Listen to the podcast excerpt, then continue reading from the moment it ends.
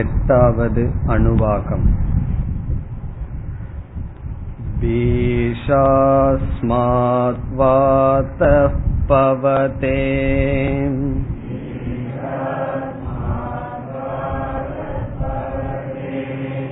பீஷோ தேதி சூர்யஹ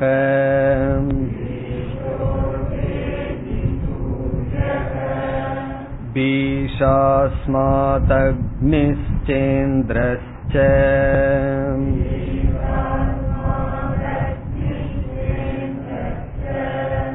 மிருத்யுர்தாவதி பஞ்சம இதி.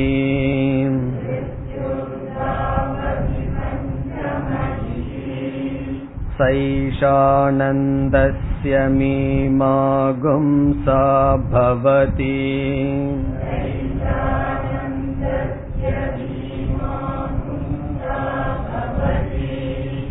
யுவா ஸ்யாத் சாது யுவாத்யாயகஹ.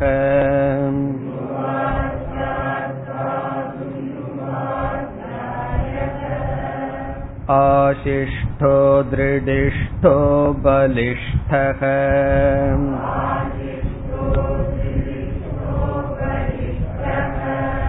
தஸ்யேயம் ப்ருதிவி சர்வா வித்தஸ்ய பூர்ணா ஸ்யாத்.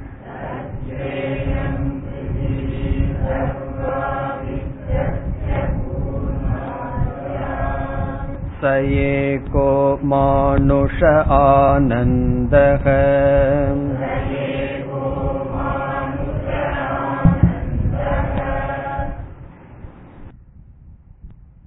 சென்ற அணுவாகத்தில்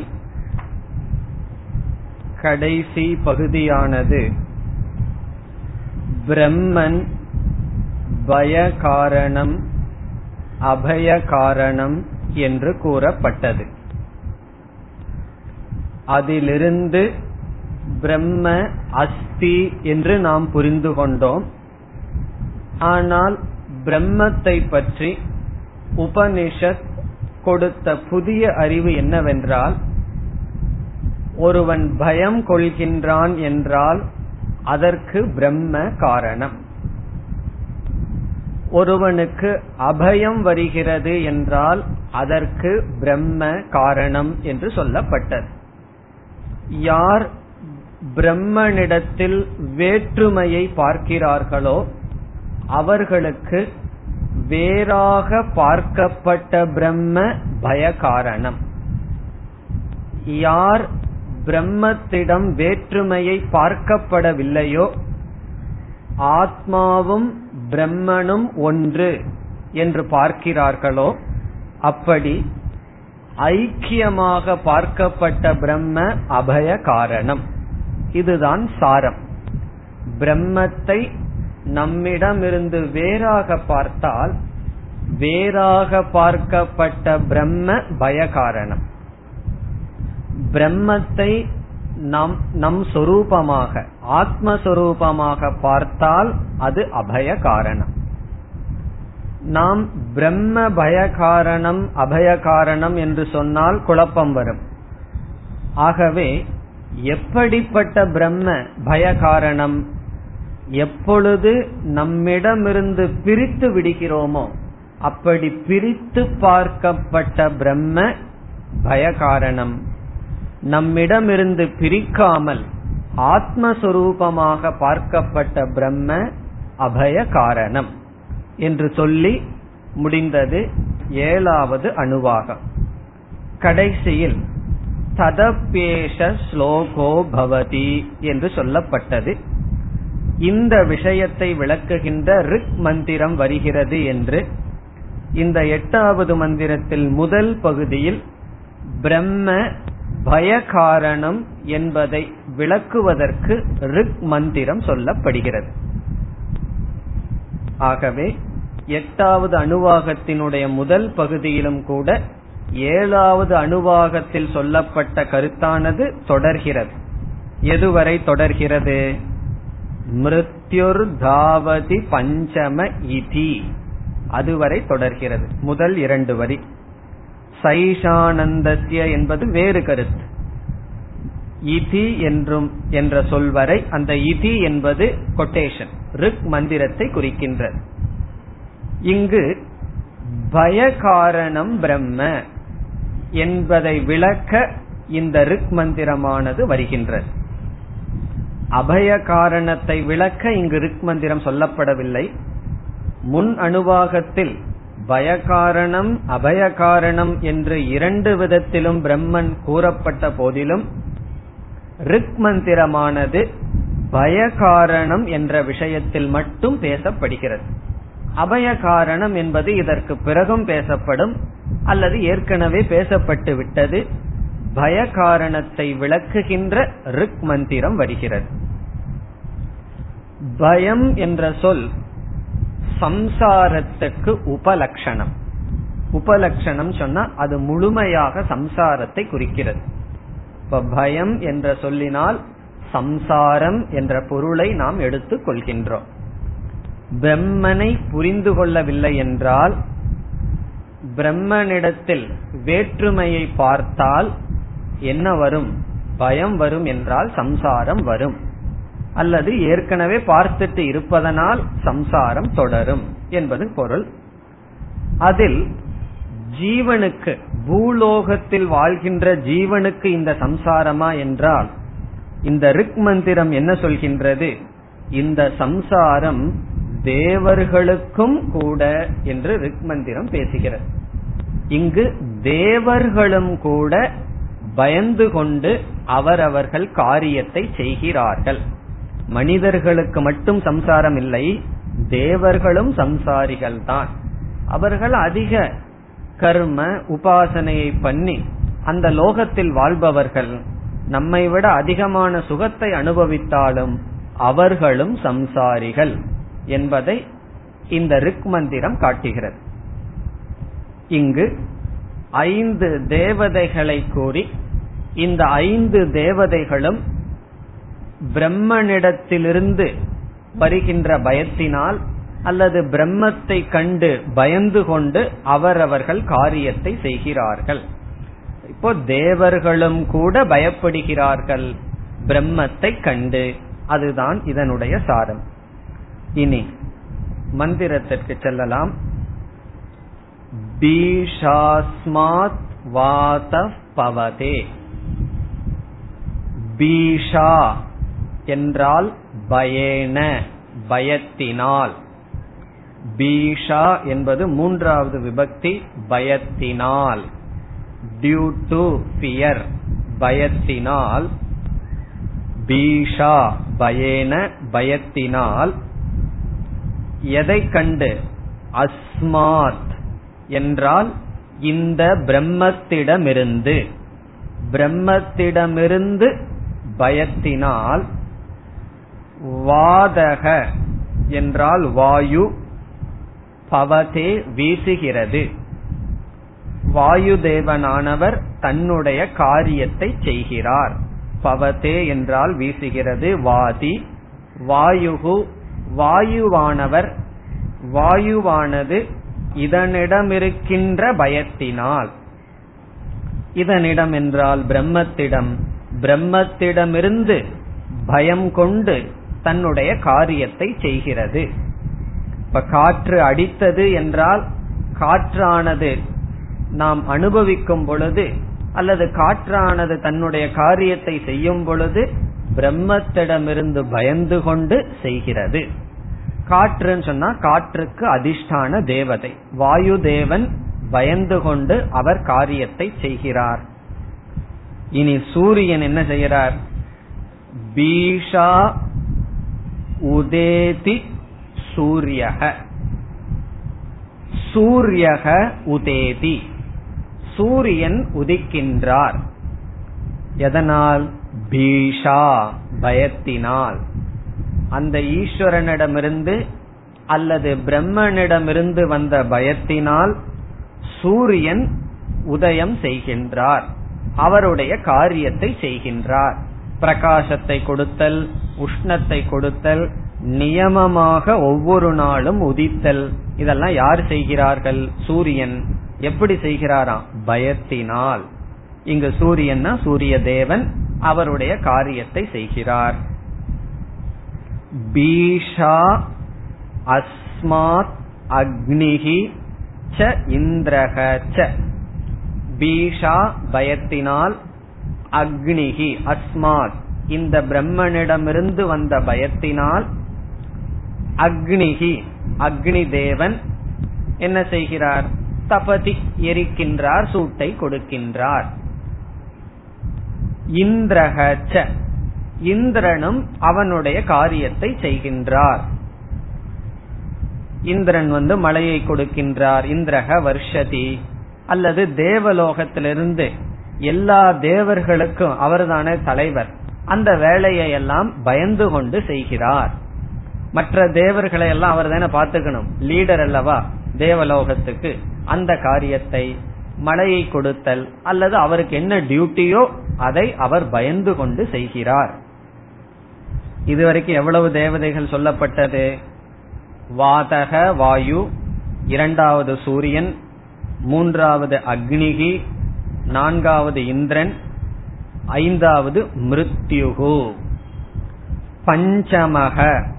பஞ்சமகனா இங்க ஐந்தாவதாக சொல்லப்பட்ட தேவதை பஞ்சமக மிருத்யுகு.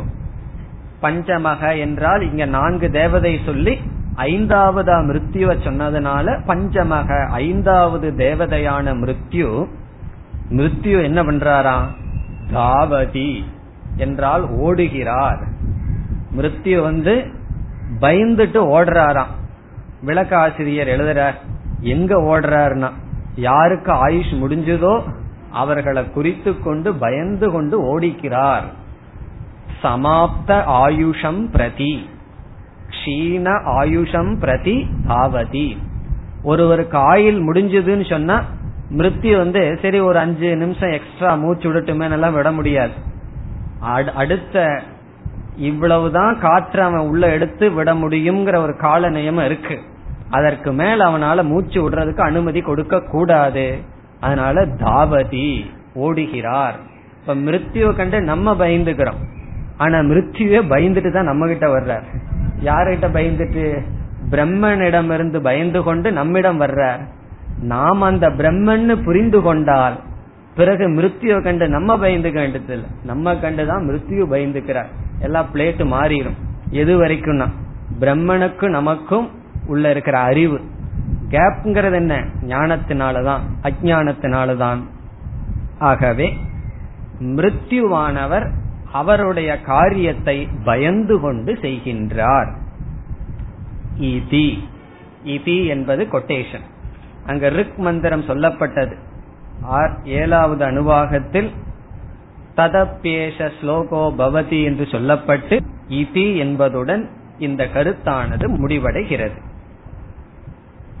இத்துடன் ஆறு ஏழு இந்த இரண்டு அணுவாகத்தில் பேசப்பட்ட தலைப்பானது முடிவடைகிறது.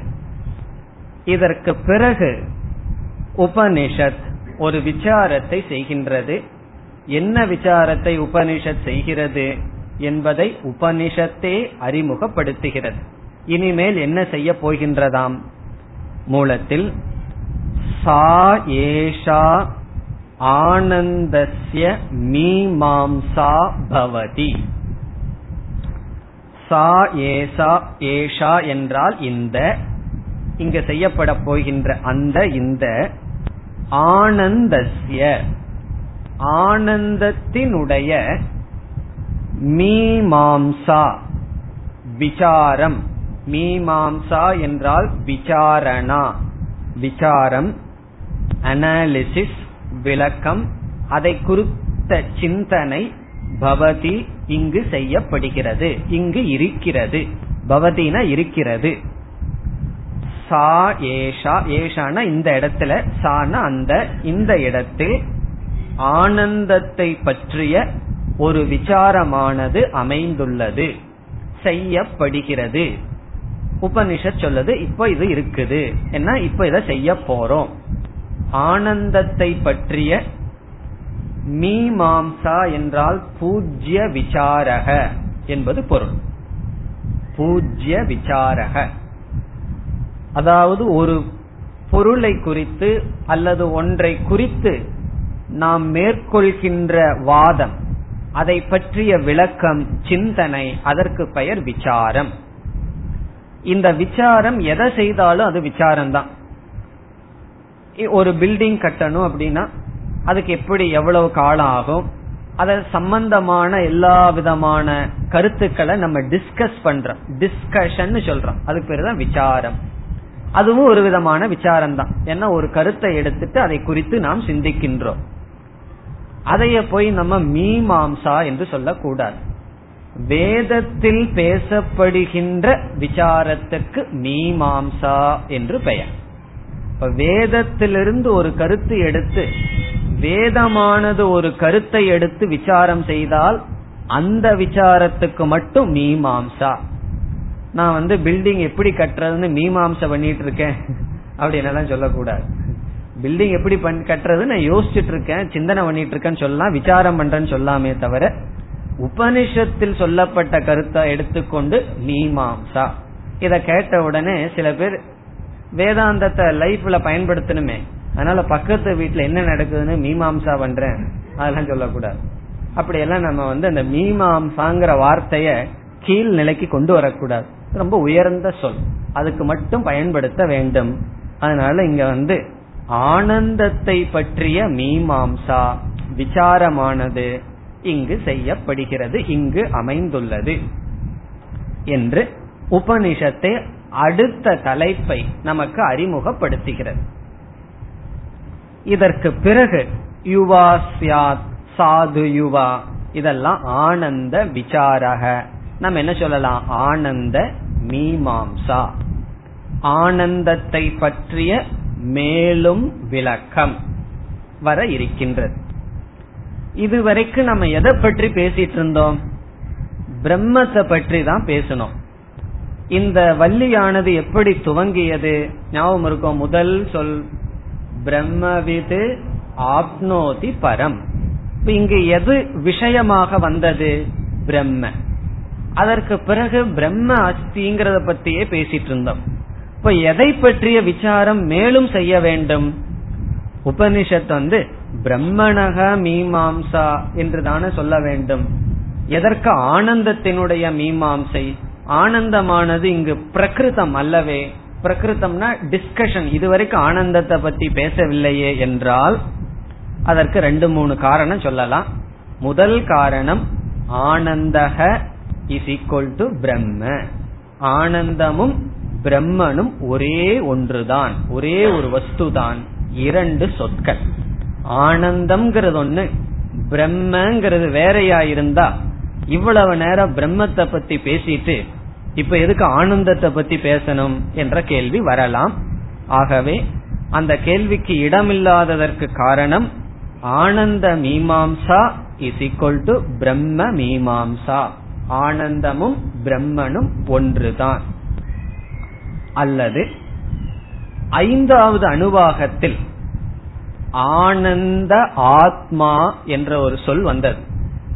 ஆத்மாவை பற்றி சொல்லும் பொழுது ஆனந்த ஆத்மா என்று சொல்லப்பட்டது.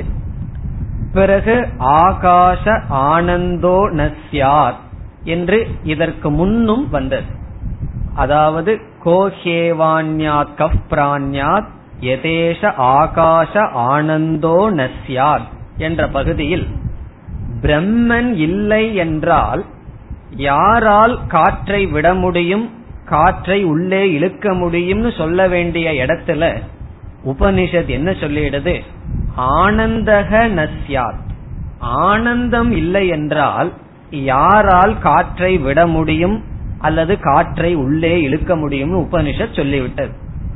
இத கேட்டவுடன் நம்ம மனசுல என்ன தோன்றுகிறது? யாரிடத்தில் ஆனந்தம் இல்லையோ அவர்களால் மூச்சு விட முடியாது, இப்படித்தான பொருள். ஆனா சில பேர் அழுதுட்டே மூச்சு விட்டுட்டு இருக்கார்களே, ஆனந்தம் இல்லாம மூச்சு விட்டு கொண்டிருக்கிறார்களே, அது கொஞ்சம் மூச்சு எச்சா விடுவார்கள் அழுகழுக. அப்பொழுது சந்தேகம் வருகிறது, ஆனந்தம் இல்லை என்றால் எப்படி ஒருவன் பிராணன் அபானன் காரியத்தை செய்ய முடியும் உபனிஷத் சொல்ல முடியும்? அந்த சந்தேகம் நமக்கு வருகிறது. ஆகவே ஆனந்த மீமாம்சா அவசியம். ஒரு விசாரம் பண்ணணும்னா காரணம் வேணும். இப்ப இந்த இடத்துல புஸ்தகம் இருக்கா இல்லையா விசாரம் பண்ணலாமான்னா எதுக்கு விசாரம் பண்ணணும், பார்த்தாவே தெரியுது. ஸ்பஷ்டமான விஷயத்துல விசாரம் பண்ண வேண்டிய அவசியமே இல்லை. தெளிவான விஷயத்தில் விசாரம் செய்ய வேண்டாம், எங்கு சந்தேகம் வருமோ அங்கு விசாரம் செய்ய வேண்டும். ஆகவே பிரம்மன் எப்படி ஆனந்தமாக இருக்க முடியும் என்ற விஷயத்தில் விசாரம் தேவைப்படுகிறது. ஆகவே ஆனந்தத்தை குறித்த விசாரம் இங்கு நடைபெற இருக்கின்றது. நாம் உபனிஷத்திற்குள் சென்று ஒவ்வொரு வார்த்தைகளை பார்ப்பதற்கு முன் இந்த விசாரத்தினால் என்ன பிரயோஜனம், இந்த விசாரத்தினால உபனிஷத் என்ன கருத்தை நிலைநாட்ட விரும்புகிறது என்ற சில விளக்கங்களை எல்லாம் பார்த்துவிட்டு பிறகு உள்ளே செல்லலாம். சரியான விளக்கம் இல்லாமல் இங்க போனோம் அப்படின்னா இதுல இருந்து நமக்கு ஒன்னும் கிடைக்காது. ஆகவே சற்று சில முகவுரையுடன் இந்த விசாரத்திற்குள் நாம் செல்ல வேண்டும். இந்த டெக்ஸ்டை விட்டுட்டு மந்திரத்தை விட்டு விட்டு இப்பொழுது சில விசாரத்தை செய்யலாம். என்ன விசாரம் செய்யறோம், இந்த ஆனந்த மீமாம்சையை குறித்த சில விசாரம் செய்து பிறகு மூலத்திற்கு செல்லலாம். இப்ப முதல் கேள்வி, ஆனந்த மீமாம்சக கிமர்த்தம், எதற்காக இந்த விசாரம் செய்யப்படுகிறது, எந்த கருத்தை நிலைநாட்ட இந்த விசாரம் செய்யப்படுகிறது என்பது முதல் நம்முடைய விசாரம்.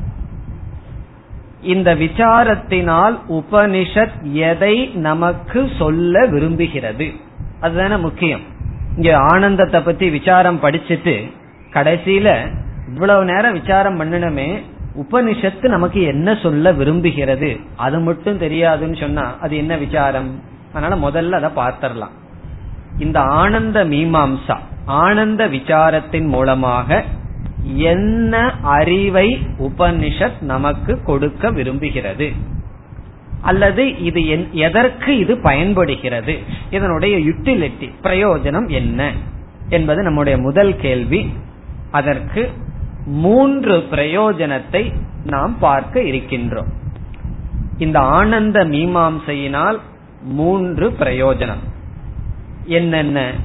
முதல் பிரயோஜனம் அல்லது முதல் கருத்து உபனிஷத் நமக்கு சொல்ல விரும்புகின்ற கருத்து என்னவென்றால், ஆனந்தக பிரம்மஸ்வரூபம் அல்லது ஆனந்தக ஆத்மஸ்வரூபம், இந்த அறிவை கொடுக்க இந்த விசாரம் பயன்படுத்தப்படுகிறது. இந்த விசாரத்தை முடிச்சா இந்த அறிவு நமக்கு வரும் அல்லது இந்த விசாரத்தின் மூலம் இந்த அறிவானது விளக்கப்படுகிறது. என்ன அறிவு? ஆனந்தக பிரம்மஸ்வரூபம் அல்லது ஆத்மஸ்வரூபம், ஒரு ஆத்மாவினுடைய ஜீவனுடைய உண்மையான சொரூபம் ஆனந்தம், பிரம்மத்தினுடைய சொரூபம் ஆனந்தம். இதை விளக்குவதற்காக ஆனந்த மீமாம்சா செய்யப்படுகிறது. இனி இரண்டாவது, இரண்டாவது ரொம்ப முக்கியம். அது இரண்டாவதாக சொன்னாலும் ரொம்ப முக்கியமாக வைராகிய, வைராகியத்தினுடைய மேன்மையை காட்டுவதற்காக, வைராகிய ஸ்துத்யர்த்தம், வைராகியம் அல்லது காம தியாக, ரெண்டு ஒண்ணுதான். காம தியாகம் அல்லது வைராகியம், இதனுடைய மேன்மையை காட்டுவதற்காக ஆனந்த மீமாம்சை செய்யப்படுகிறது. உண்மையில் சொல்ல போனா இதுதான் முக்கியமான கருத்து. உபனிஷத்து வந்து ஆனந்த சொரூபம் ஆத்மாங்கிறத ஏற்கனவே சொல்லியாச்சு, அது வந்து இங்க மீண்டும் சொல்லணுங்கிறது உபனிஷத்தினுடைய அவ்வளவு முக்கியத்துவம் அல்ல. இந்த ஆனந்த மீமாம்சையிலிருந்து உபனிஷத்து நமக்கு ரொம்ப முக்கியமா காட்ட விரும்புகின்ற கருத்து வைராகியத்தினுடைய பெருமை. வைராகியம் இஸ் ஈக்வல் டு காம தியாக, அதுதான் ஆனந்த மீமாம்சையினுடைய சாரம்.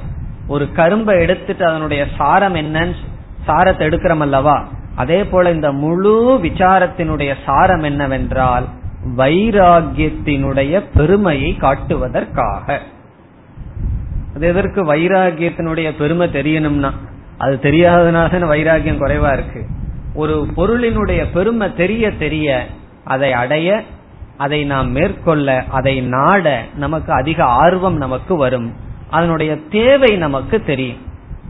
பல பொருள்கள் வேணும்னு தெரிகின்றது, ஆனா எந்த அளவுக்கு அதனுடைய தேவை நமக்கு தெரியவில்லை.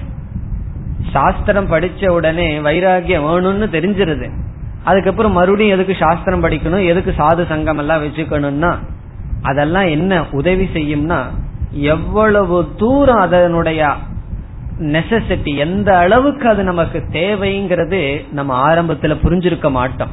ஓ, வைராகியம் தேவை, விவேகம், வைராகியம், சமதமாதி, முமுட்சுத்துவம் சொல்லி இருக்கு, பல முறை கேட்டாச்சு. ஆனால் மீண்டும் மீண்டும் சாஸ்திரம் கேட்கறதுனால என்ன பிரயோஜனம் வரும்னா, அதே சாதன சதுருஷ்டய சம்பத்தி தான் சொல்லிட்டு இருப்போம். மீண்டும் மீண்டும் சாஸ்திரம் படிக்கிறதுல அது எவ்வளவு தூரம் தேவைங்கிறத இன்டென்சிட்டி அது நமக்கு புரியும். அதை நமக்கு உணர்த்துவதற்காக, வைராகியத்தினுடைய முக்கியத்துவத்தை விளக்குவதற்காக குறிப்பாக ஆனந்த மீமாம்சா செய்யப்படுகிறது. நமக்கு ஆச்சரியமா இருக்கும், ஆனந்த மீமாம்சாவுக்கும் வைராகியத்துக்கு என்ன சம்பந்தம்? ஏதோ ஆனந்த மீமாம்சான்னு சொல்லிட்டு வைராகியத்தினுடைய பெருமைனா அத விளக்கம் பார்க்கும் பொழுது நமக்கு புரிஞ்சிடும் வைராகியத்துக்கும் ஆனந்தத்துக்கும் என்ன சம்பந்தம் உபனிஷத்தை சொல்ல போகிறது. இனி மூன்றாவதாக ஜீவ பிரம்ம ஐக்கியத்தை விளக்க ஆனந்த மீமாம்சா பயன்படுத்தப்படுகிறது. ஜீவ பிரம்ம ஐக்கியார்த்தம் ஆனந்த மீமாம்சா. ஜீவ பிரம்ம ஐக்கியத்தை காட்ட இந்த ஆனந்த மீமாம்சா பயன்படுத்தப்படுகிறது. இந்த மூன்று தான் ஆனந்த மீமாம்சாவினுடைய சாரம், அல்லது இந்த விசாரத்திலிருந்து நமக்கு கிடைக்கின்ற பலன் இந்த மூன்று. என்ன மூன்று?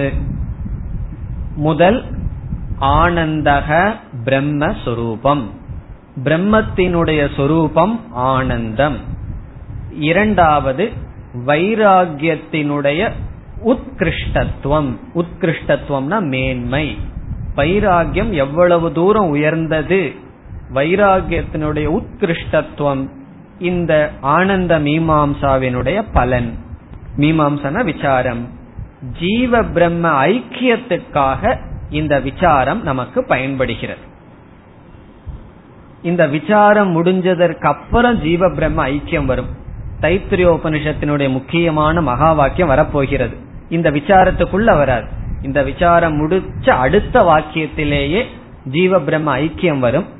அந்த ஐக்கியம் எதனுடைய அடிப்படையில் வருகிறது என்றால் இந்த விசாரத்தினுடைய அடிப்படையில் வருகிறது. இப்ப இந்த விசாரம் செய்யும் பொழுது, இந்த விசாரம் செய்து அந்த வாக்கியத்தை படிச்சோம்னா நமக்கு ஐக்கியம் புரியும். அது எப்படி என்று பிறகு பார்க்கலாம். இனி முதல் இரண்டை விளக்கமாக இப்பொழுது பார்க்கலாம். கடைசி இது ஆனந்த மீமாம்சாவை முடிச்சிட்டு ஐக்கிய வாக்கியத்தை படித்தவுடன் எப்படி ஆனந்த மீமாம்சா ஐக்கியத்துக்கு பயன்படுகிறது என்று பார்க்கலாம். இப்பொழுது முதல் கருத்தை எடுத்துக் கொள்ளலாம்.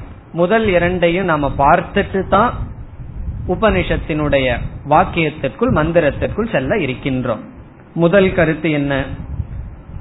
ஆனந்தக பிரம்மஸ்வரூபம். அதை எப்படி, அல்லது அதை பற்றிய விசாரம் செய்து, பிறகு வைராகியத்தை பற்றி விசாரம் செய்து இந்த நூலுக்குள் நாம் செல்ல வேண்டும். முதலில் ஆனந்தக ஆத்ம அல்லது பிரம்மஸ்வரூபம். இதனுடைய பொருள், அக்னியானது உஷ்ணஸ்வரூபம்னு சொல்றோம். அதனுடைய அர்த்தம் என்ன? அக்னி, அக்னி என்ற தத்துவம் உஷ்ணமானது. அக்னியினுடைய சொரூபம் என்ன என்றால் உஷ்ணம் அப்படின்னு சொல்றோம்.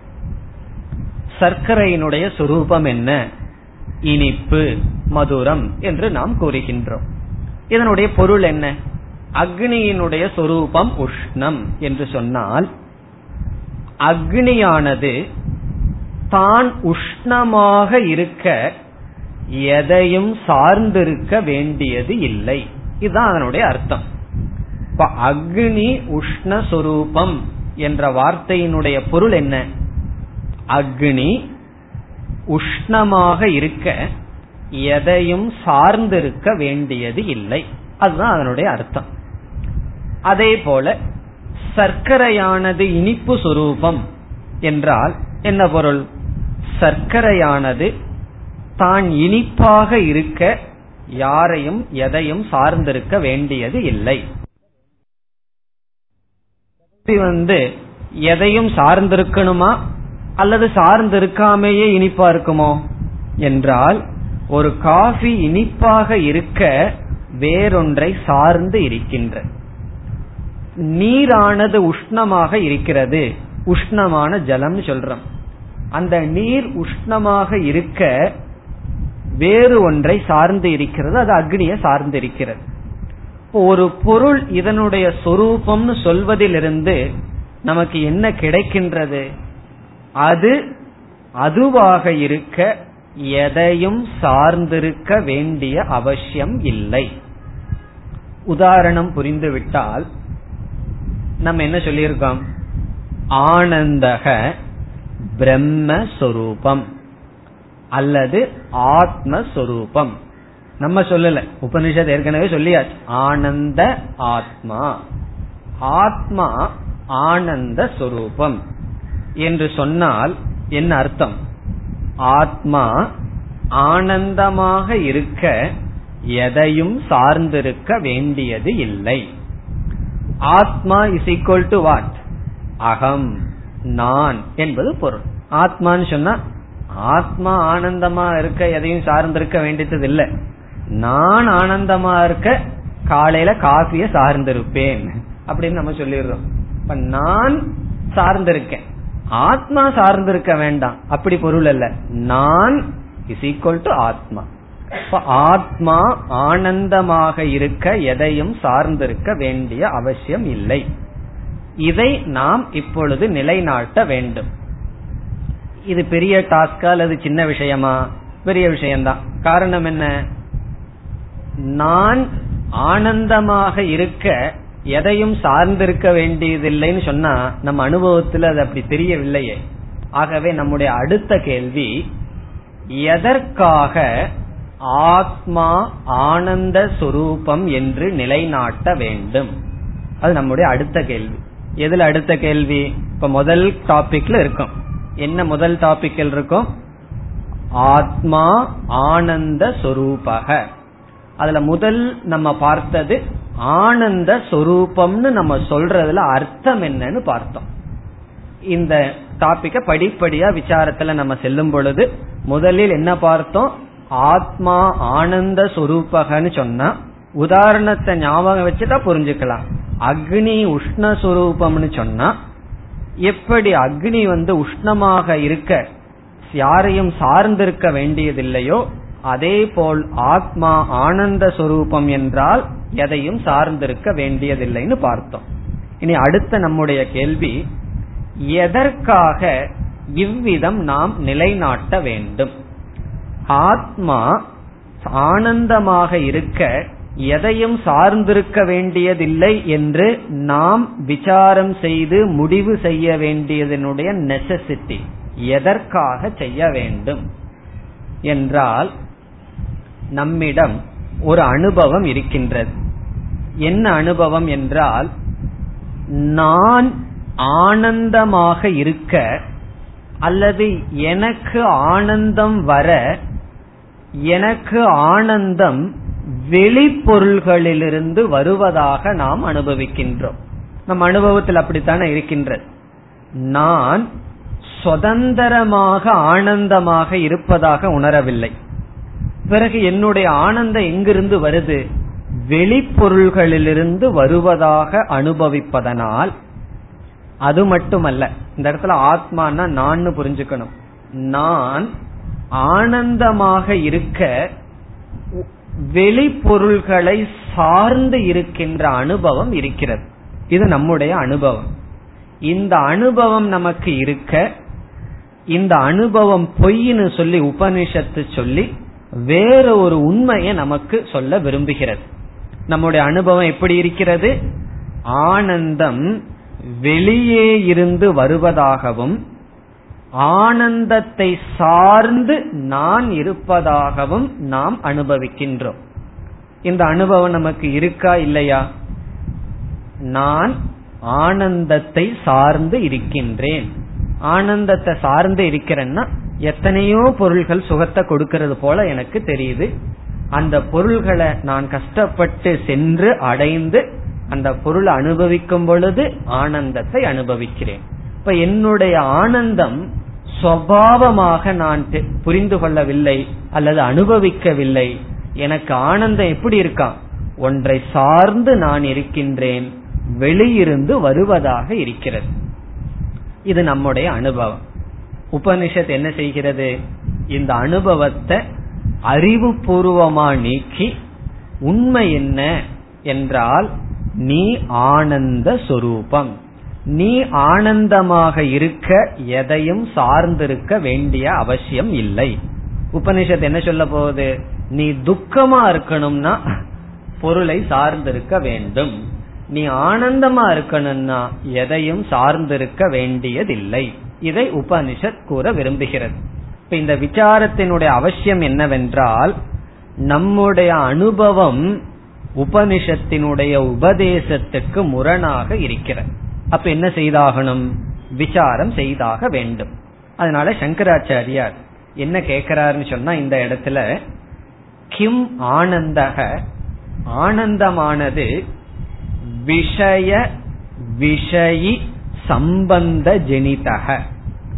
விஷய என்றால் பொருள், விஷயி பொருளை அனுபவிப்பவன், சம்பந்த ஜன்யக விஷயத்துக்கும் விஷயிக்கும் உள்ள சம்பந்தத்தினால் உருவாகுவது ஆனந்தமா? அது அவர் கேட்கிற கேள்வி. கிம் ஆனந்தக விஷய விஷயி சம்பந்த ஜனிதக. எல்லாம் தெரிஞ்ச வார்த்தை தான். விஷயம்னா பொருள், விஷயி அந்த பொருளை அனுபவிப்பவன். பொருளை அனுபவிப்பவனுக்கும் பொருளுக்கும் உள்ள சம்பந்தத்தினால் தோன்றியது ஆனந்தமா அதுவா சுவாபாவிகக, அது ஒருவனுடைய சுபாவமா? இதை நிலைநாட்ட இந்த விசாரம்னு சங்கரர் தன்னுடைய பாஷ்யத்துல சொல்றார். விஷய விஷயி சம்பந்த ஜனிதகவா சுவாபாவிககவா. ஆனந்தமானது விஷய விஷயி, ஒரு பொருளுடன் ஒருவன் சம்பந்தம் வைத்து அதனால் உற்பத்தியாகிறது ஆனந்தமா அல்லது ஆனந்தம்ங்கிறது ஒருவனுடைய சுபாவமா? இதை நிலைநாட்ட இங்கு ஆனந்த மீமாம்சா செய்யப்படுகிறது. இனி அடுத்த கேள்வி, எப்படி நிலைநாட்டுகிறது? இதுதான குரூஷியல் கொஸ்டின். ஆனந்த சுரூபம்னா என்னன்னு பார்த்தோம். எதற்காக இந்த விசாரம் செய்யணும்னு ஒரு சந்தேகம் நமக்கு இருக்கு. அந்த சந்தேகம் வருவதற்கு காரணம் வேற யாராவது சொல்லி அல்ல, நம்முடைய அனுபவம். நம்முடைய அனுபவமே என்ன சொல்லுது? நான் ஆனந்தமா இருக்க, இனி உன்னை சார்ந்து இருக்க, அதனாலதான் என்னை விட்டு போயிடாதே, இதை எடுத்துட்டு போயிடாதே, இதெல்லாம் சொல்றோம் அல்லவா? காரணம் என்ன? அதை சார்ந்து நான் இருக்கிறதுனால, அதை சார்ந்து நான் இருக்கின்றேன். ஏன் சார்ந்து இருக்கிறேன்? அதனிடமிருந்து ஆனந்தம் வருகிறது, இந்த பொருளிடமிருந்து ஆனந்தம் வருகிறது. அதை சார்ந்து நான் இருப்பதாக அனுபவம். உபனிஷத் சொல்கிறது இல்லை, உஷ்ணம் அக்னிக்கு போல நீ ஆனந்த சொரூபம். இனி அடுத்த விசாரம், எப்படி இந்த இடத்தில் ஆனந்த மீமாம்சையினால் ஆத்மா ஆனந்த சொரூபம் என்று நிலைநாட்டப்படுகிறது. கவனமா கேட்டுட்டு வந்தாதான் நமக்கு படிகள் புரியும். மெதுவாக செல்லலாம்.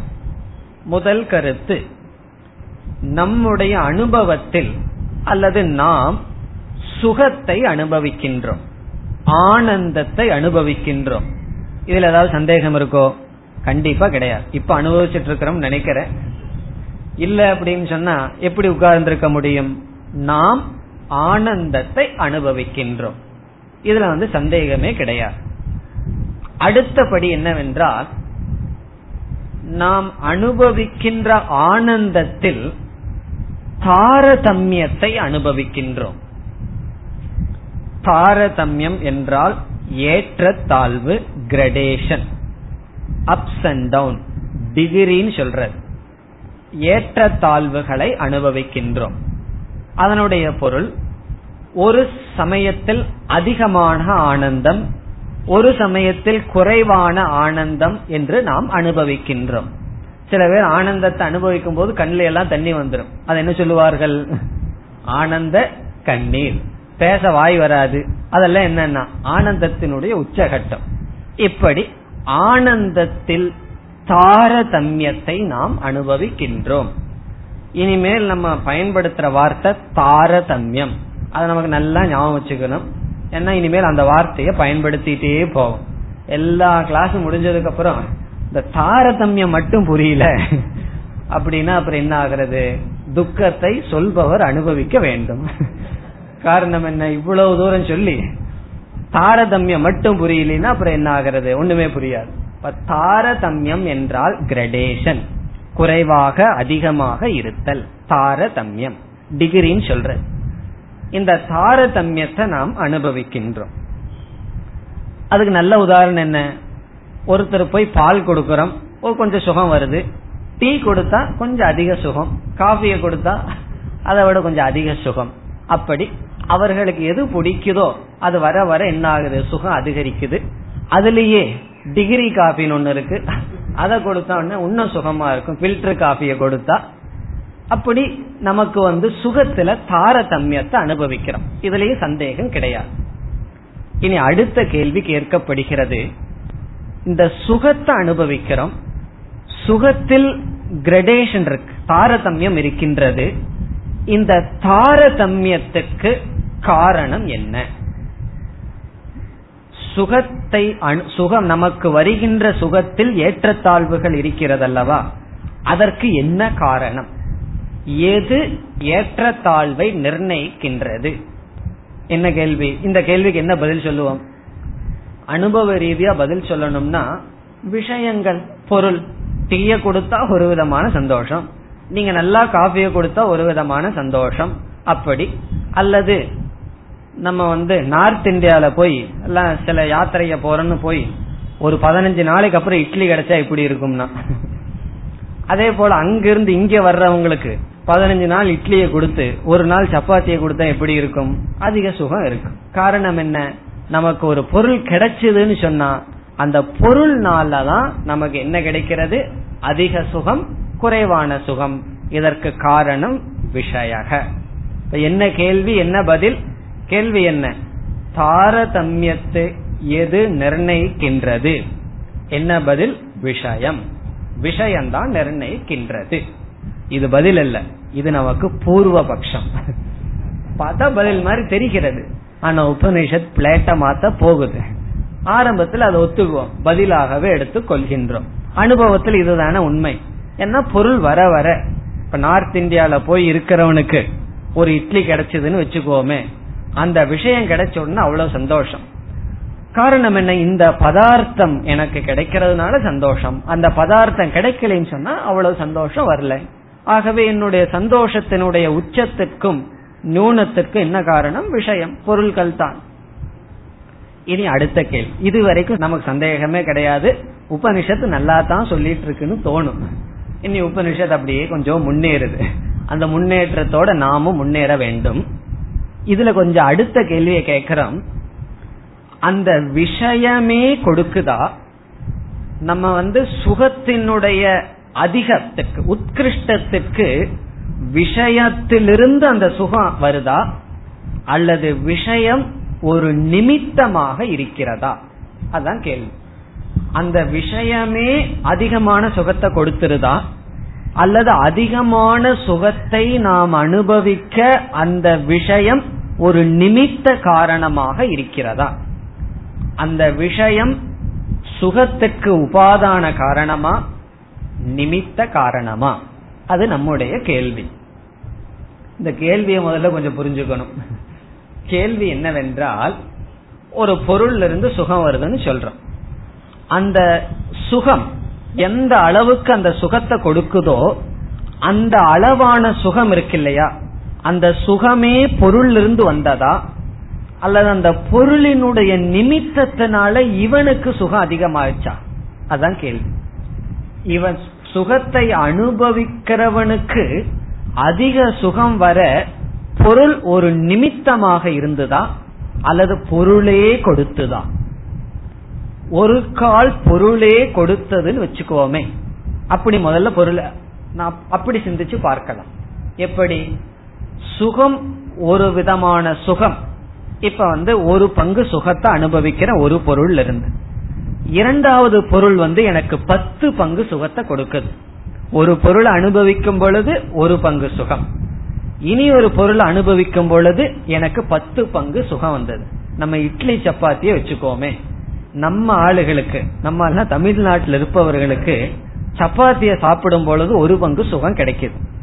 இட்லிய சாப்பிடும் போது என்ன சொல்றார், எனக்கு பத்து பங்கு சுகம் அதிகரித்தது அப்படின்னு சொல்ற. இப்ப என்ன சொல்றலாம், என்ன பொருள் கொண்டால் அந்த பத்து பங்கு சுகம் இவன் இரண்டாவது சாப்பிட்ட பொருளிலிருந்து வருகிறது என்று பொருள் கொண்டால், யாரெல்லாம் அந்த பதார்த்தத்தை சாப்பிட்றார்களோ அவர்களுக்கு பத்து பங்கு சுகம் வரணும் அல்லவா. காரணம் என்ன, என்ன சொல்லியிருக்கோம், பத்து பங்கு சுகம் அந்த பொருளிடமிருந்தே வருதுன்னு சொன்னா, நார்த் இந்தியாவிலிருந்து இங்க வந்திருக்காரு அவருக்கு வந்து இட்லியை சாப்பிட்டா பத்து பங்கு சுகத்தையும் சப்பாத்தியை சாப்பிட்டா ஒரு பங்கு சுகம் தான் வரணும். ஆனா என்ன ஆகுது, அவருக்கு அதே மாறி போச்சு. எந்த பொருள் எனக்கு அதிக சுகத்தை கொடுத்ததோ அந்த பொருள் இனியொருவருக்கு குறைவான சுகத்தையும், எந்த பொருள் எனக்கு குறைவான சுகத்தை கொடுத்ததோ அந்த பொருள் இனியொருவருக்கு அதிகமான சுகத்தை கொடுக்கிறது. இதிலிருந்து நம்ம என்ன முடிவு செய்ய முடியாது, நம்முடைய உத்கிருஷ்டம் சுகம் அதிகரிக்கிறதுக்கு பொருளில் இருந்துதான் அந்த சுகம் வருதுன்னு சொல்ல முடியாது. அந்த பொருள் நிமித்தமாக மட்டும் இருக்கிறது. காரணம் என்ன, என்னுடைய சுகத்தினுடைய உத்கிருஷ்டம், நான் அதிகமான சுகத்தை அனுபவிக்கிறேன் என்பதற்கு அந்த அதிகமான சுகம் பொருளிடமிருந்தே வந்தால் அந்த பொருளை யாரெல்லாம் அணுகுகிறார்களோ அவர்களுக்கு அதிகமான சுகம் வரணும். அனுபவத்தில் அப்படி இல்லை. காரணம் என்ன, எந்த விஷயம் எனக்கு அதிகமான சுகத்தை கொடுத்ததோ அதே விஷயம் இனி ஒருவருக்கு சில சமயம் குறைவான சுகத்தை கொடுக்கலாம், சில சமயம் துக்கத்தையே கொடுக்கலாம். நம்ம வீட்டில் இருப்பவர்கள் நமக்கு கொஞ்சம் அதிகமான சுகத்தை கொடுக்கலாம், அவர்களே பக்கத்து வீட்டில் இருக்கிறவங்களுக்கு துக்கத்தை கொடுக்கலாம்.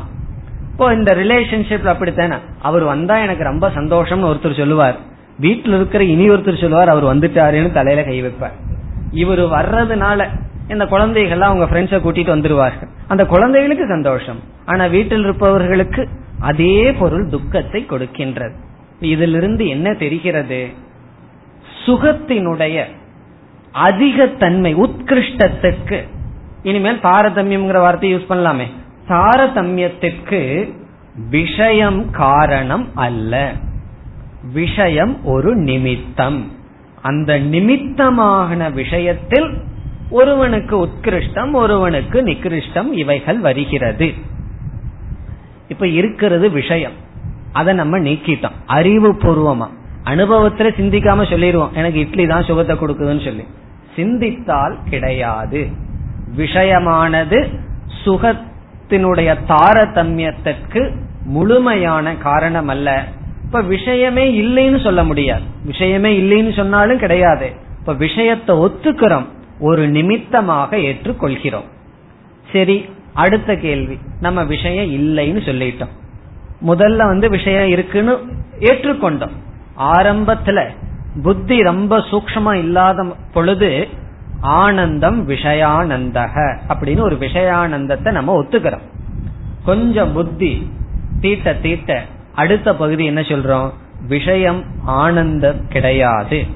பிறகு அடுத்த கேள்வி நம்மிடம் கேட்பான், இப்ப விஷயம் வந்து தாரதமியத்துக்கு காரணம் அல்லன்னு சொன்னா, அதிகமான குறைவான தாரதமியமான சுகத்தை அனுபவிக்க என்ன காரணம் என்றால், இங்க உபனிஷத் கூறுகிறது உபாதிகி, நம்முடைய மனம், நம்முடைய மனதுதான் காரணம்.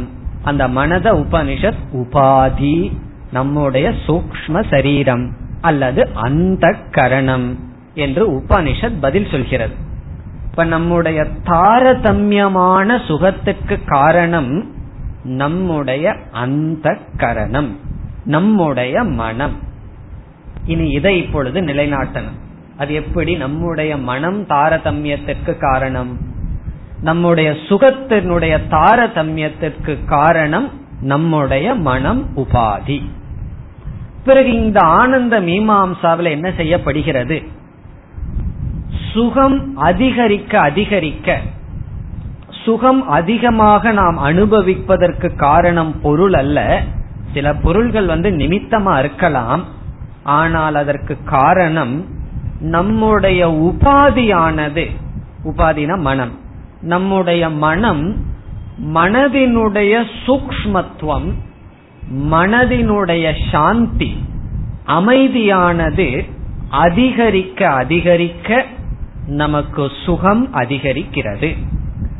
அஜிடேஷன், மனதினுடைய குழப்பம், அமைதியற்ற தன்மை, அது நீங்கி மனது அமைதி அடைய அடைய அல்லது மனம் சூக்ஷ்மத்தை அடைய அடைய சுகமானது அதிகரிக்கிறது என்பது உபனிஷத்தினுடைய விளக்கம், பதில். அது எப்படி என்று நாம் விசாரம் செய்யும் பொழுது புரியும். முதல்ல என்ன நீக்கிரணும், விஷயம்தான் எனக்கு சுகத்துக்கு காரணம் நினைச்சிட்டு இருக்கிற எண்ணத்தை விட்டுறணும், அறிவுபூர்வமா விட்டு விட்டுறணும். அது எப்படி விடணும்? சப்பாத்தியும் இட்லியும் முன்னாடி வச்சுட்டு விட்டுருவோம், இந்த உதாரணத்துல மனசுல வச்சுட்டு விட்டுறணும். என்ன, எதை விடணும்? விஷயம்தான் அதிக சுகத்துக்கு காரணம்ங்கிறது அல்ல. அப்படி காரணமா இருந்தா எல்லாத்துக்கும் இருக்கணும், அப்படி இல்லை, ஆகவே விஷயம் அல்ல. அடுத்தது உபாதி, நம்முடைய மனம். நம்முடைய மனம் காரணம். எதற்கு காரணம்? சுக தாரதமியத்திற்கு மனம் காரணம். இதுதான் உபனிஷத் நமக்கு சொல்ல விரும்புகின்ற கருத்து. இது உபனிஷத் சொல்லணுமா? காரணம் என்ன? நம்ம சிந்திக்காம பார்த்தா விஷயம் தானே சொல்லிட்டு இருப்போமே, பொருள் தானே எனக்கு சுகத்தை அதிகமா கொடுக்குதுன்னு சொல்லிட்டு இருப்போம். உபனிஷத் சொல்கிறது முதல் கருத்து, நமக்கு தெரியாத கருத்து. என்ன உபனிஷத் சொல்லுது? உன்னுடைய மனசுதான் உன்னுடைய சுகத் அதிகரிக்க அல்லது சுக தாரதமியத்திற்கு காரணம்.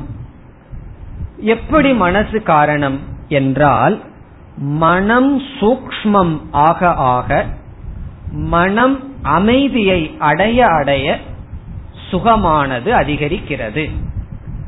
மனம் சூக்ஷ்மத்திலிருந்து ஸ்தூலம் ஆக ஆக, மனதினுடைய அசாந்தி, அஜிடேஷன், சாந்தினா அஜிடேஷன் இல்லாதது, குழப்பம் தடுமாற்றம் இல்லாதது, அப்படி இல்லாமல் அசாந்தி ஆக ஆக சுகம் குறைகிறது. இனி அடுத்த கேள்வி, எப்படி மனதை சூக்ஷ்மப்படுத்துவது, எப்படி மனதை அமைதிப்படுத்துவது, அல்லது எப்பொழுது மனம் அமைதியை அடையும், எப்பொழுது மனம் சூக்ஷ்மத்தை அடையும் என்பது அடுத்த கேள்வி. மனதை அமைதிப்படுத்தப்படுத்த மனம் சூக்ஷ்மம் ஆக ஆக சுகம் அதிகரிக்கிறது என்று சாஸ்திரம் கூறுகிறது. இனி அடுத்த கேள்வி, மனதை சூக்ஷ்மப்படுத்த, மனதை அமைதிப்படுத்த என்ன உபாயம்? உபனிஷத் ரெண்டு உபாயம் சொல்கிறது. மனதை சூக்ஷ்மப்படுத்த, மனதை அமைதிப்படுத்த இரண்டு உபாயம் சொல்லுது. முதல் உபாயம் அறிவு, இன்டெலிஜென்ஸ், ஞானம். இரண்டாவது உபாயம் வைராகியம் அல்லது காம தியாக. காம தியாகம் தான் இங்க முக்கியம். முதல் வந்து ஞானம், அறிவு. ஒருவனுக்கு அறிவு வர வர அவனுடைய மனசானது சூக்ஷ்மம் ஆகிறது. இரண்டாவது தான் ரொம்ப முக்கியம். உபனிஷத் இங்க என்ன சொல்லுது? காம தியாக அல்லது வைராகியம். ஒருவனுடைய மனசுல வைராகியம் அதிகரிக்க அதிகரிக்க, காமமானது குறைய குறைய மனதில் அமைதி அதிகரிக்கிறது. ஒருவனுடைய மனதில் அறிவு வளர வளர சூக்ஷ்மம் அதிகரிக்கிறது. சூக்ஷ்மம் அதிகரிக்க அதிகரிக்க சுகமானது அதிகரிக்கிறது. இதில் வைராகியத்துல தாரதமியம் இருக்கிறது. உபனிஷத் பேச போகுது. வைராகியத்துல தாரதமியம் இருக்கும் பொழுது மனதில் இருக்கின்ற அமைதியில் தாரதமியம் இருக்கும். மனதில் இருக்கின்ற அமைதியில் தாரதமியம் இருக்கும் பொழுது நாம் அனுபவிக்கின்ற சுகத்தில் தாரதமியம். இப்படி உபனிஷத் டெவலப் பண்ண இருக்கு. எப்படி வைராகியத்துல தாரதமியத்தை பார்க்கிறோம். வைராகியத்துல தாரதமியம் இருக்கும் பொழுது மனதினுடைய அமைதியில் தாரதமியம், மனதினுடைய அமைதியில் தாரதமியம் இருப்பதனால் அதில் அனுபவிக்கின்ற சுகத்தில் தாரதமியம். இவ்விதம் உபனிஷத் மூன்று படியாக செல்கிறது. மேலும் எப்படி உபனிஷத் விளக்குகின்றது என்பதை அடுத்த வகுப்பில் தொடரலாம். ஓம் பூர்ணமத பூர்ணமிதம் பூர்ணாத் பூர்ணமுதச்யதே பூர்ணஸ்ய பூர்ணமாதாய பூர்ணமேவாவசிஷ்யதே. ஓம் சாந்தி சாந்தி